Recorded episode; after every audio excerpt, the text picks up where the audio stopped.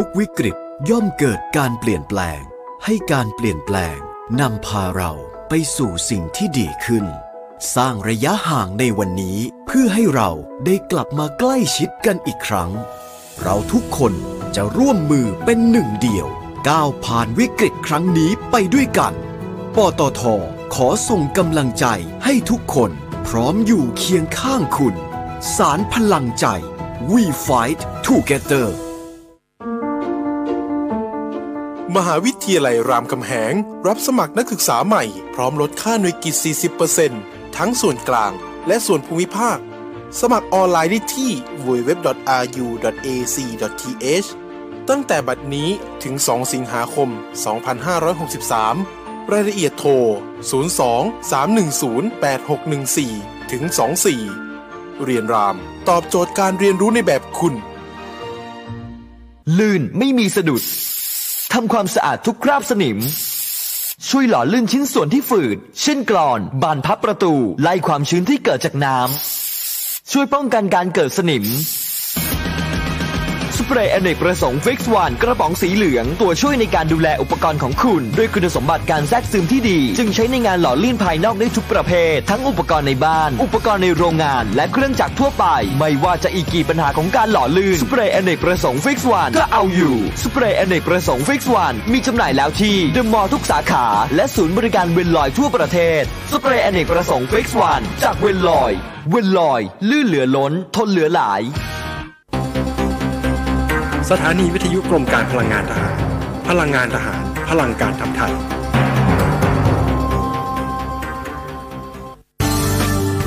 รายการ Insider Talk โดยธนงขันทองและทีมงาน น้ำมันเครื่องเวนลอย เวนลอย ลื่นเหลือล้น ทนเหลือหลายอรุณสวัสดิ์ท่านผู้ฟังทางมิติข่าว 90.5 ครับในเวลาของรายการ Insider Talk วันนี้เราพบกันเช้าวันอังคารที่ 16 มิถุนายน 2563 อยู่กับผมกิตติดิษฐ์ธนเดิษฐ์สุวรรณนะครับท่านผู้ฟังครับวันนี้ผมจะพามาติดตามประเด็นตึงเครียดล่าสุดที่เกิดขึ้นระหว่างสหรัฐกับรัสเซียนะครับ เมื่อศาลรัสเซียครับเมื่อวานนี้ได้ตัดสินให้นายพอวีแลนด์นะครับ อดีตนาวิกโยธินสหรัฐวัย 50 ปี มีความผิดฐานเป็นสายลับให้กับสหรัฐครับ โดยถูกตัดสินให้มีความผิดนะครับต้องรับโทษจำคุกเป็นเวลา 16 ปีด้วยกันครับ จากเดิมเนี่ยนะฮะทางอายการเสนอให้มีการจำคุกนานถึง 18 ปีนะครับแต่ว่าในที่สุดศาลก็ตัดสินให้จำคุกเหลือ 16 ปี ซึ่งก็ไม่ใช่เวลาสั้นๆเลยนะฮะนานถึง 16 ปีนะครับโดยนอกจากจะจำคุกนาน 16 ปีแล้ว สถานที่ที่ตัวของนายพอลวิลันเนี่ยจะถูกนำตัวไป คุมขังนะครับ ยังเป็นเรือนจำความมั่นคงสูงที่สุดในประเทศรัสเซียด้วย แสดงว่าคดีนี้เนี่ยมีความสำคัญจริงๆเนี่ยนะครับ แต่ในขณะเดียวกันในการพิจารณาคดีเมื่อวานนี้ครับ ตัวของนายพอลวีแลนก็ไปปรากฏตัวที่ศาลด้วยนะฮะโดยพยายามที่จะสื่อสารนะครับกับช่างภาพที่เข้ามาบันทึกภาพในศาลนะฮะบอกว่าเนี่ยการพิจารณาคดีทั้งหมดที่เกิดขึ้น เหมือนกับเป็นการเล่นละครทางการเมืองเท่านั้นนะครับ แล้วก็มีการไปหยิบเอาแผ่นกระดาษขึ้นมาแผ่นหนึ่ง ที่มีการเขียนข้อความเอาไว้หลายประโยคนะครับ บางประโยคเนี่ยก็บอกว่า การพิจารณาคดีที่เกิดขึ้นนี้นะฮะเป็นการพิจารณาคดีแบบจอมปลอมนะฮะมีการเขียนเป็นข้อความบอกว่าไม่มีสิทธิมนุษยชนในรัสเซีย แล้วก็มีการเขียนประโยคนี้ด้วยครับ เขียนว่า Paul's life matters คือชีวิตของตัวเขานะฮะก็คือพอวีแลนเนี่ยก็สำคัญเหมือนกัน ก็เป็นการไปล้อกับประโยคนะฮะที่ตอนนี้ในสหรัฐแล้วก็ทั่วโลกกำลังมีการพูดถึงกันอยู่บ่อยๆ ก็คือ Black Lives Matter นะครับ ชีวิตของคนดำก็สำคัญเหมือนกัน เป็นขบวนการเคลื่อนไหว เพื่อเรียกร้องสิทธิเสรีภาพ แล้วก็ความเท่าเทียมกันให้กับคนผิวสี ทั้งในสหรัฐแล้วก็ตอนนี้ กระจายไปทั่วโลกเนี่ยนะฮะที่ช่วงหลังก็กลับมานะฮะพูดถึงกันอย่างมากกับกรณีที่สืบเนื่องมาจากเรื่องของการเสียชีวิตของนายจอร์จฟลอยด์นะครับ เพราะฉะนั้นกรณีของนายพอลวิลแลนเนี่ยก็คงจะได้ยินข่าวฮะก็เลยไปเขียนประโยคนะฮะบอกว่า Paul's life matters ไปในแผ่นกระดาษตรงนั้นด้วยที่ต้องการจะสื่อให้ให้สื่อนะฮะจากทั่วโลกเนี่ยที่เข้ามาเก็บภาพ ได้นำไปเผยแพร่ต่อนะครับแล้วก็เป็นข่าวเป็นคราวมานี้นะครับ นอกจากนี้ครับทางนายพอวิลันนะฮะก็ยังเรียกร้องให้บรรดาผู้นำประเทศต่างๆครับไม่ว่าจะเป็นประธานาธิบดีโดนัลด์ทรัมป์ของสหรัฐ มีนายกรัฐมนตรีนะครับบริสจอนสันของอังกฤษ นายกรัฐมนตรีจัสตินทรูโดของแคนาดารวมไปถึงนายกของประเทศไอร์แลนด์ด้วยนะฮะอยากจะให้มีการออกมาตรการแบบตอบโต้นะฮะที่เด็ดขาดต่อการตัดสินคดีที่เกิดขึ้นนี้ ถามว่าทำไม นะครับท่านผู้ฟังนายพอล วีแลนเนี่ยเป็นชาวอเมริกันถึงต้องเรียกร้องให้ผู้นำถึง 4 ประเทศ ออกมาตรการตอบโต้ คือจริง ๆ ตัวเขาถือ 4 สัญชาตินะฮะ ไม่ว่าจะเป็นสหรัฐ อังกฤษ แคนาดา แล้วก็ไอร์แลนด์ เพราะว่าตัวเขาเดิมทีเนี่ยเกิดที่แคนาดา แต่พ่อแม่นะฮะเป็นคนอังกฤษแล้วก็มีเชื้อสายไอร์แลนด์ แล้วก็ยัง ย้ายนะฮะไปใช้ชีวิตอยู่ในสหรัฐตั้งแต่เด็กๆ ก็เลยทำให้มีถึง 4 สัญชาติด้วยกัน ทีนี้พูดถึงกรณีของนายพอวีลันถ้าผู้ฟังหลายคนนะครับ อาจจะลืมไปละว่าเอ๊ะมันเกิดอะไรขึ้นกับเขา เขาถูกจับไปตั้งแต่เมื่อไหร่ เดี๋ยวย้อนความนิดหนึ่งนะฮะ ที่มาที่ไป เหตุการณ์นี้เกิดขึ้นเมื่อวันที่ 28 ธันวาคม ปี 2018 ครับ หรือประมาณสัก 1 ปีครึ่งที่ผ่านมา นายพอวีลันคนนี้ฮะ ได้เดินทางไปที่กรุงมอสโกของรัสเซีย อยู่ในห้องของโรงแรมนะฮะ เตรียมตัวที่กำลังจะไปร่วมงานแต่งงานของเพื่อนที่เป็นชาวรัสเซียที่อยู่ที่นั่นนะฮะ ปรากฏว่า ในตอนนั้นเองฮะ ตอนที่อยู่ในห้องที่โรงแรม ยังไม่ทันได้ไปร่วมงานแต่ง ก็มีเจ้าหน้าที่หน่วยความมั่นคงของรัสเซีย บุกเข้ามาในห้อง มาจับกลุ่มนายพอล วีแลนนะครับ โดยที่ รัฐมนตรีต่างประเทศของรัสเซียเนี่ยนายเซอร์เกย์ลาฟรอฟบอกว่าวีแลนถูกจับกลุ่ม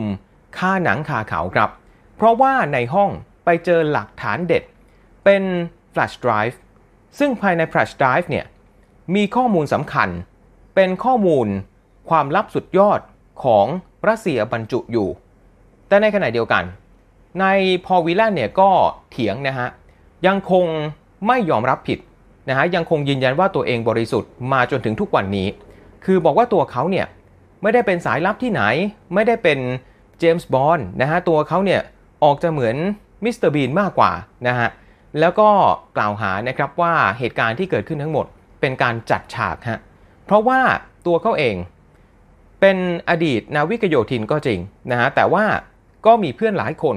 ที่เป็นคนรัสเซียนะครับ แล้วตัวเขาที่เป็นทหารเนี่ย เพื่อนหลายคนที่เป็นคนรัสเซียก็มีอาชีพ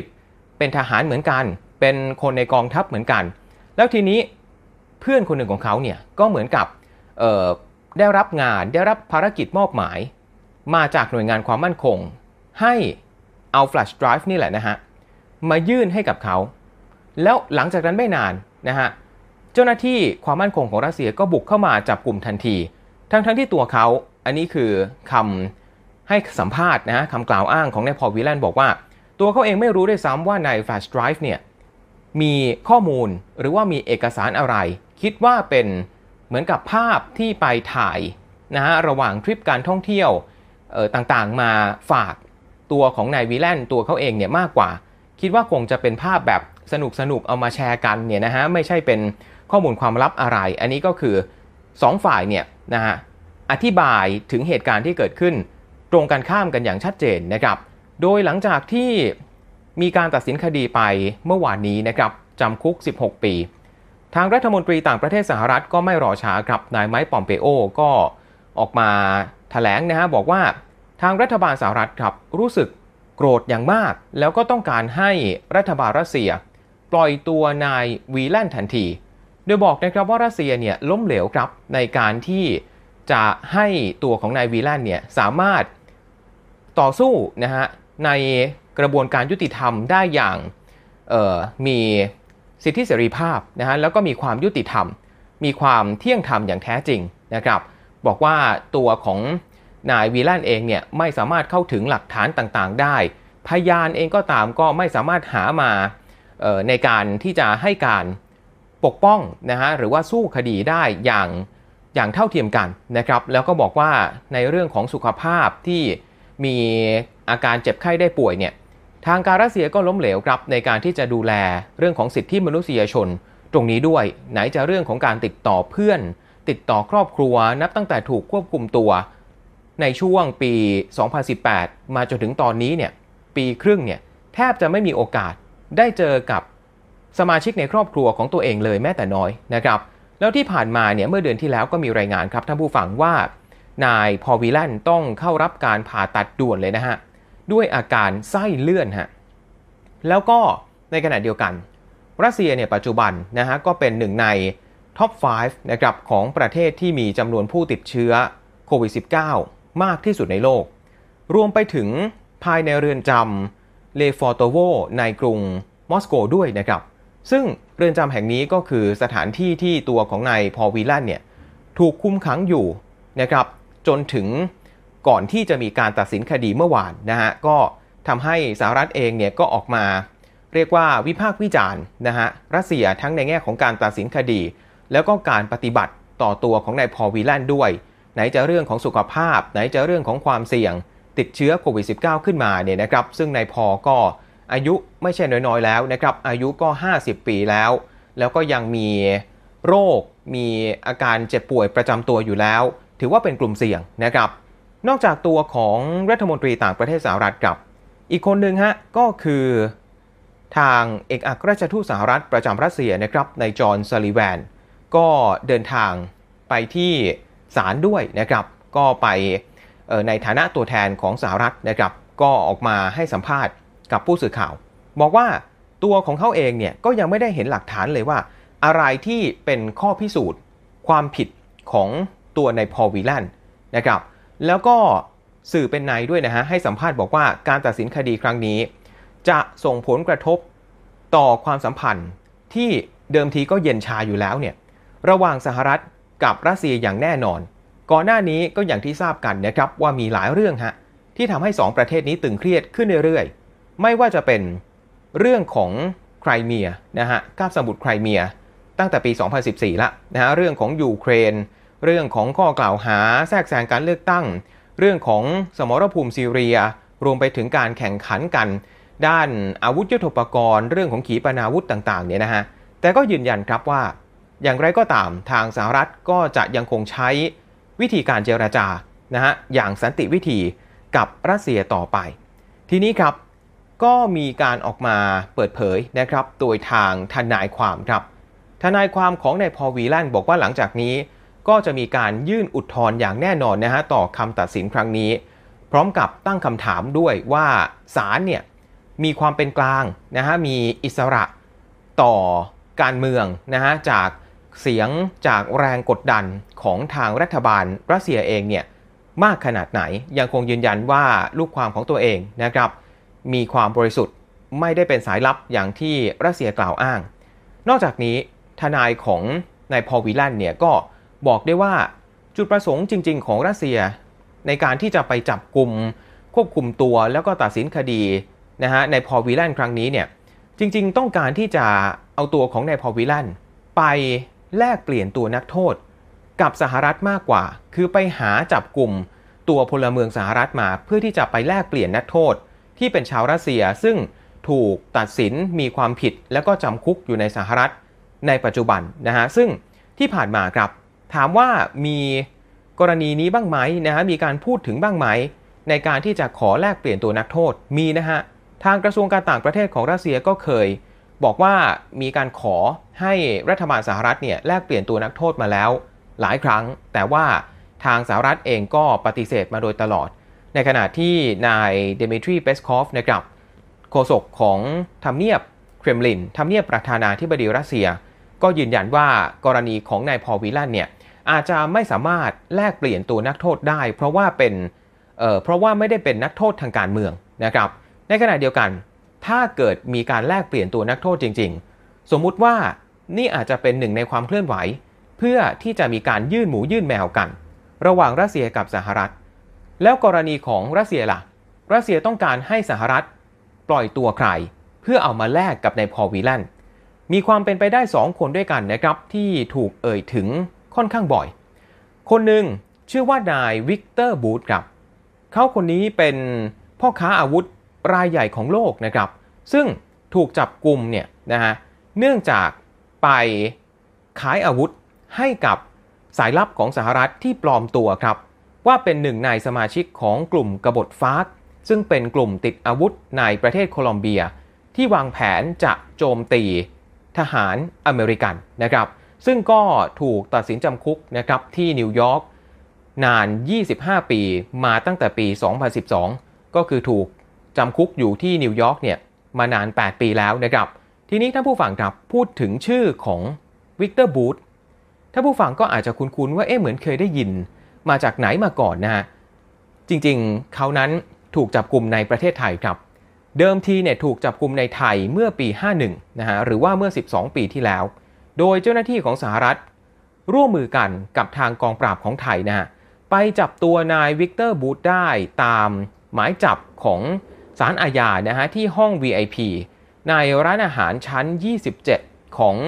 โรงแรมแห่งหนึ่ง ย่านสีลมนะฮะโดยนายวิกเตอร์บูธเนี่ยเขามีเครือข่ายครับส่งอาวุธสงครามให้กับกลุ่มก่อการร้าย แล้วก็กลุ่มกบฏที่ต่อต้านรัฐบาลทั่วโลก แล้วก็เป็นผู้ต้องหาคนสำคัญครับ ไม่ใช่แค่สหรัฐเท่านั้นที่ต้องการตัวมากที่สุด ก่อนหน้านี้คณะมนตรีความมั่นคง แห่งสหประชาชาติก็ต้องการตัวอย่างมาก โดยตัวของนายวิกเตอร์บูธนะครับ ก่อนที่จะมาเป็นพ่อค้าอาวุธ เคยเป็นทหารมาก่อนครับ เป็นทหารรัสเซียยศพันตรี สังกัดหน่วย ความมั่นคง KGB นะครับที่เป็นหน่วยสายลับหน่วยข่าวกรองนะครับ มีความเชี่ยวชาญถึง 5 ภาษา ไม่ว่าจะเป็นภาษาฝรั่งเศส โปรตุเกส อังกฤษ สเปนแล้วก็อุซเบกิสถานนะครับ มีฉายาว่าเป็น The Merchant of Death หรือว่าเป็นพ่อค้าความตาย โดยหลังจากการล่มสลายของสหภาพโซเวียตนะครับ นายวิกเตอร์บูธเนี่ยเขาก็ไปตั้งบริษัท ให้บริการด้านเครื่องบินขนส่ง แก่ทหารเบลเยียมในโซมาเลีย แล้วก็ไปตั้งบริษัทในเบลเยียม เพื่อส่งอาวุธให้กับรัฐบาลอัฟกานิสถานด้วยสำหรับกรณีของนายวิกเตอร์บูธนี้ เรื่องราวของเขาเนี่ยก็เป็นแรงบันดาลใจนะครับให้กับ ภาพยนตร์เรื่อง Lord of War ที่นักแสดงนำเนี่ยก็คือนิโคลัสเคจถ้าผู้ฟังบางคนบางท่านเนี่ยก็คงจะได้ผ่านตากันมาบ้างนะครับสำหรับหนังเรื่องนี้ก็มีความเป็นไปได้ครับ ว่ารัสเซียเนี่ยต้องการที่จะแลกตัวนักโทษ คือเอาตัวนายพอล วีแลนไปแลกกับนายวิกเตอร์บูธครับที่ตอนนี้ถูกตัดสินจำคุกอยู่ในสหรัฐ ส่วนอีกคนหนึ่งครับที่มีความเป็นไปได้ก็คือนายคอนสแตนติน ยาโรเชนโกนะครับ ซึ่งถูกตัดสินว่ามีความผิดกับไปร่วมกันลักลอบขนโคเคนเข้ามาในสหรัฐเมื่อปี 2011 นะครับ แล้วก็ถูกตัดสินให้จำคุกนานถึง 20 ปีด้วยกัน อย่างไรก็ตามครับจนถึงตอนนี้ทางพี่น้องฝาแฝดนะครับของนายพอวีแลนก็คือนายเดวิดวีแลนเนี่ยก็บอกว่าทางการสหรัฐเองยังคงไม่ได้ติดต่อ ครอบครัวของ ตัวของนายพอเนี่ยแต่อย่างใดนะครับ เกี่ยวกับความเป็นไปได้ในการที่จะมีการแลกเปลี่ยนตัวนักโทษ แล้วตัวของนายเดวิดวีแลนเองนะฮะก็ไม่มั่นใจด้วยซ้ำว่า การตัดสินใจเนี่ยที่จะไปแลกตัวนะฮะฝาแฝดของเขากับนักโทษชาวรัสเซียในสหรัฐจะคุ้มกันหรือเปล่า เป็นวิธีการที่ถูกต้องที่ดีที่สุดแล้วหรืออยังในการที่จะทำให้ฝาแฝดของเขาก็คือในพอวิลันได้รับอิสรภาพนะครับ อันนี้ก็คือเรื่องราวล่าสุดครับที่เป็นความตึงเครียดระหว่างสหรัฐกับรัสเซียนะฮะเกี่ยวกับการตัดสินจำคุกนายพอวีแลนคนนี้ที่สหรัฐก็มีการเคลื่อนไหว เรื่อยมาครับตั้งแต่ถูกจับเมื่อ 1 ปีครึ่งมาแล้วให้มีการปล่อยตัว แต่กลายเป็นว่าตอนนี้รัสเซียก็เดินหน้าต่อนะครับมีการตัดสินให้มีความผิดแล้วก็ถูกจำคุกนานถึง 16 ปีด้วยกันทำให้ทางรัฐบาลสหรัฐเนี่ยออกมาพูดว่า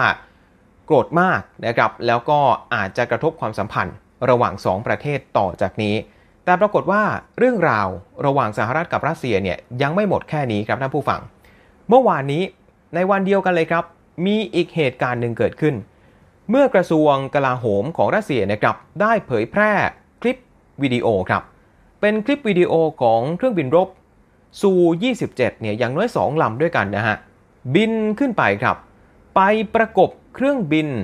ทิ้งระเบิดของสหรัฐกับเครื่องบิน B52H โดยไปกับเครื่องบินอีกลำหนึ่ง เป็นเครื่องบินสอดแนมนะครับ เหตุการณ์นี้เกิดขึ้น บริเวณเหนือทะเลบอลติกครับ คือใกล้กับชายแดนของรัสเซีย ใกล้กับน่านฟ้ารัสเซีย ยังไม่ทันเข้าไปนะฮะ แค่ไปเฉียดเฉียด แต่ว่าทางกระทรวงกลาโหมรัสเซียเนี่ยก็ได้ส่งเครื่องบินนะครับอย่างน้อย 2 ลำ ไปบินประกบเครื่องบินของสหรัฐก่อนนะครับ โดยทางกระทรวงกลาโหมรัสเซียก็บอกด้วยนะครับว่า ทางเครื่องบินของสหรัฐที่มีอย่างน้อย 2 ลำนี้เนี่ยไม่ว่าจะเป็นเครื่องบินทิ้งระเบิด หรือว่าเครื่องบินสอดแนมก็ตาม น่าจะกำลังอยู่ในการปฏิบัติภารกิจส่วนหนึ่งครับ ของการฝึกซ้อมรบที่มีชื่อว่า b a l t o p s 2020 ที่เป็นการซ้อมรบของกลุ่มประเทศนาโตในทะเลบาลติกนี่แหละครับ โดยการ อมรบปีนี้นะฮะสำหรับ b a l t o p 2020 มีประเทศนาโตที่เข้าร่วม 17 ประเทศด้วยกัน อย่างเช่นสหรัฐ อังกฤษ ฝรั่งเศส เยอรมนี แคนาดานะครับ แล้วก็มีอีก 2 ประเทศที่เป็นพันธมิตรนาโตมาร่วมซ้อมรบด้วย มีรายงานนะฮะว่าการซ้อมรบคราวนี้เนี่ยคือมีเรือรบเข้าร่วม 28ลำนะครับ มีเครื่องบิน 28ลำเช่นกันนะครับ แล้วก็มีเฮลิคอปเตอร์ รวมๆ จำนวนของทหารที่มาร่วมซ้อมรบกันทั้งหมดเนี่ยประมาณ 3,000 นายนะฮะ แล้วก็จะสิ้นสุดการฝึกซ้อมในวันนี้ ก็เรียกว่าไปซ้อมรบกันแถวแถวรั้วบ้านแถวแถวประตูบ้านของรัสเซียกันเลยเนี่ยนะฮะ คือต่างฝ่ายต่างก็เรียกว่าแสดงแสนยานุภาพ แต่ในขณะเดียวกันอีกฝ่ายก็มองว่านี่เป็นการยั่วยุนะฮะ เห็นไหมครับว่ากรณีของสหรัฐกับรัสเซียเนี่ยถึงแม้เรื่องของโควิด -19 เรื่องของ จอร์จฟลอยการประท้วงในสหรัฐจะมากลบกระแสขนาดไหน แต่เรื่องความตึงเครียดนะฮะเหล่านี้ยังคงไม่ได้หายไปไหนนะฮะอย่างกรณีของรัสเซียเนี่ยนะฮะเรื่องของอาวุธยุทโธปกรณ์ วันศุกร์ที่ผ่านมาครับ ซึ่งเป็นวันชาติของรัสเซีย ปรากฏว่ารัสเซียก็ได้นำเอาเรือดำน้ำพลังงานนิวเคลียร์รุ่นใหม่ล่าสุด เข้าประจำการเป็นที่เรียบร้อยแล้วนะฮะเรือดำน้ำลำนี้ครับมีชื่อว่า คานิสวลาดิมีนะครับถ้าอ่านไม่ผิดนะฮะ คือถ้าแปลเป็นภาษาอังกฤษเนี่ยก็คือ Prince Vladimir เจ้าชายวลาดิมีนะครับ ถูกออกแบบมาครับให้สามารถบรรทุกขีปนาวุธข้ามทวีป ติดหัวรบนิวเคลียร์ได้นะครับ โดยถือว่าเป็นหนึ่งในหัวใจสำคัญครับของแผนการของประธานาธิบดีปูติน ในการที่จะเรียกว่ายกระดับขีดความสามารถของกองทัพรัสเซีย โดยเฉพาะ ในเรื่องของเรือดำน้ำนี่แหละนะฮะ โดยปูตินเองครับเมื่อวันอาทิตย์ที่ผ่านมา ในการให้สัมภาษณ์ หลายต่อหลายเรื่องเนี่ยหนึ่งในนั้นก็คือเรื่องของกองทัพเรื่องของอาวุธนี่แหละ ปูตินบอกเลยนะฮะด้วยความมั่นใจ บอกว่าในอนาคตอันใกล้ครับ รัสเซียจะสามารถนะฮะต่อกรกับอาวุธเหนือเสียงนะครับก็คือไฮเปอร์โซนิกเนี่ยที่ประเทศอื่นๆ สามารถโจมตีมายิงมาเนี่ย ได้อย่างแน่นอนนะฮะคือรัสเซียสามารถต่อกรได้หมดไม่กลัวนะครับ แล้วก็บอกด้วยซ้ำว่าในแง่ของการพัฒนาอาวุธชนิดใหม่ๆ รัสเซียมีความก้าวหน้าเหนือกว่าสหรัฐด้วยซ้ำนะครับ อย่างกรณีของอาวุธนะฮะเหนือเสียงเนี่ยเมื่อปีที่แล้วรัสเซียเองก็ได้โชว์ให้โลกเห็นไปแล้วนะครับสำหรับขีปนาวุธนะฮะ hypersonic ลูกแรกของกองทัพรัสเซียนะครับ อันนี้ก็คือ กรณีของกองทัพรัสเซียนะฮะเรื่องของอาวุธยุทโธปกรณ์นะฮะที่น่าสนใจ ซึ่งแน่นอนครับยิ่งมีการเปิดเผยอาวุธใหม่ ๆ ก็ยิ่งจะไปเพิ่มความตึงเครียด ระหว่างรัสเซียกับสหรัฐด้วยที่ตอนนี้เหมือนกับต่างฝ่าย ต่างก็ไม่ประนีประนอมกันแล้วนะฮะต่างก็โชว์แสนยานุภาพของกันและกันนะฮะโดยเฉพาะหลังจากที่สหรัฐเนี่ยถอนตัวจากข้อตกลงเกี่ยวกับขีปนาวุธพิสัยใกล้ กับรัสเซียไปเมื่อปีที่แล้วนะครับ นอกจากนี้พูดถึงรัสเซียแล้วท่านผู้ฟังครับ ก็ต้องจับตาในช่วงปลายเดือนนี้ฮะตั้งแต่วันที่ 25 มิถุนายน ถึง 1 กรกฎาคมนี้ครับ ที่รัสเซียนั้นเขากำลังจะมีการ ลงประชามติ แก้ไขรัฐธรรมนูญครั้งใหม่ครับ โดยจริงๆเนี่ยในการแก้ไขรัฐธรรมนูญฉบับนี้ ก็มีหลายเรื่องครับไม่ว่าจะเป็นมีประเด็นเกี่ยวกับการแต่งงาน การพัฒนาคุณภาพชีวิตประชาชน เศรษฐกิจสังคม แต่ที่ทั่วโลกเขาจับตากันเยอะ ก็คือในการลงประชามติครั้งนี้เนี่ยเขาจะไปแก้ไข เกี่ยวกับเงื่อนไขในการดำรงตำแหน่งประธานาธิบดีด้วย ซึ่งจะไปเปิดช่องครับให้ปูติน ซึ่งปัจจุบันอายุ 67 ปีเนี่ยแล้วก็อยู่ในตำแหน่งผู้นำรัสเซียมาตั้งแต่ปี 1999 สามารถดำรงตำแหน่งประธานาธิบดีต่อไปได้อีก 2 สมัยด้วยกันฮะ หลังจากหมดวาระปัจจุบันในปี 2024 โดยก่อนหน้านี้นะฮะรัฐธรรมนูญถึงปัจจุบันเนี่ยของรัสเซีย คนที่เป็นประธานาธิบดี สามารถดำรงตำแหน่งติดต่อกันได้ 2 สมัยเท่านั้น หลังจากนี้คือรัสเซียเนี่ยนะฮะสำหรับปูติน อาจจะต้องทำเหมือนเดิมไหมนะฮะก่อนหน้านี้เขาก็คุยกันว่าปูตินจะทำยังไง ก่อนหน้านี้ปูตินเนี่ยคือ ลงจากประธานาธิบดีไปเป็นนายกก่อนสมัยหนึ่งนะฮะแล้วให้คนใกล้ชิดก็คือนายเมดเวเดฟนะครับขึ้นมาเป็นประธานาธิบดีแทน แต่ทุกคนก็รู้กันว่าผู้มีอำนาจตัวจริงก็คือปูติน จากนั้นผ่านไปหนึ่งสมัย ปูตินก็กลับมาเป็นประธานาธิบดี คราวนี้ปัจจุบันเนี่ยก็เป็นสมัยที่ 4 แล้วนะฮะก็คือ 2 สมัยติดต่อกันล่าสุด ถ้าไม่แก้ไข ปูตินก็ต้องหาทางให้ตัวเอง ไปอยู่ในตำแหน่งอื่นก่อน แต่ทีนี้ สุดท้ายปูตินก็ตัดสินใจครับเนี่ยฮะให้มีการแก้ไขรัฐธรรมนูญซะเลยครับ เปิดช่องซะเลย ให้ปูตินสามารถอยู่ในตำแหน่งต่อได้อีก 2 สมัย เท่ากับว่าถ้าเกิดการแก้ไขนี้ประชามตินี้สามารถผ่านไปได้ลุล่วงนะครับ ก็จะทำให้ปูตินครับ สามารถเป็นประธานาธิบดีรัสเซียต่อไปได้ จนถึงปี 2036 ครับ หรือว่าอีก 16 ปี นับจากนี้ก็บวกไปสิครับ 67 ปีปัจจุบัน บวกไปอีก 16 ปีก็นู่นเลยฮะ อายุปาไป 80 กว่าปีได้นะครับ เอาละครับช่วงท้ายรายการนะครับยังพอมีเวลาเล็กน้อยนะครับ ไปดูประเด็นนิดหนึ่งฮะระหว่างรัสเซียกับจีนนะฮะ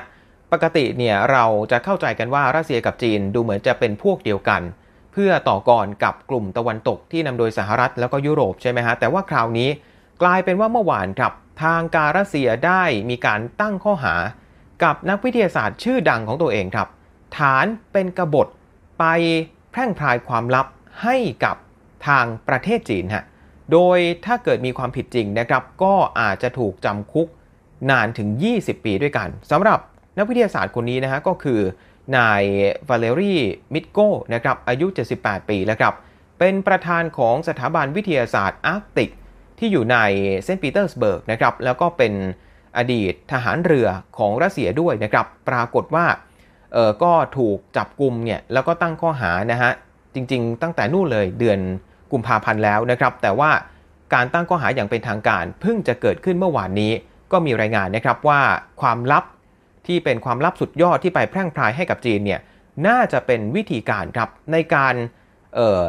ดักนะฮะในการตรวจจับเรือดำน้ำของประเทศอื่นได้นะครับ และนี่แหละครับก็คือทั้งหมดของรายการ Insider Talk ครับที่นำมาฝากท่านผู้ฟังในเช้าวันนี้ วันพรุ่งนี้เรากลับมาพบกันใหม่นะครับที่เดิมทางมิติข่าว 90.5 เช้านี้ผมกิติดิษฐ์ธนดิษวรรณลาท่านผู้ฟังไปก่อนนะครับ สวัสดีครับ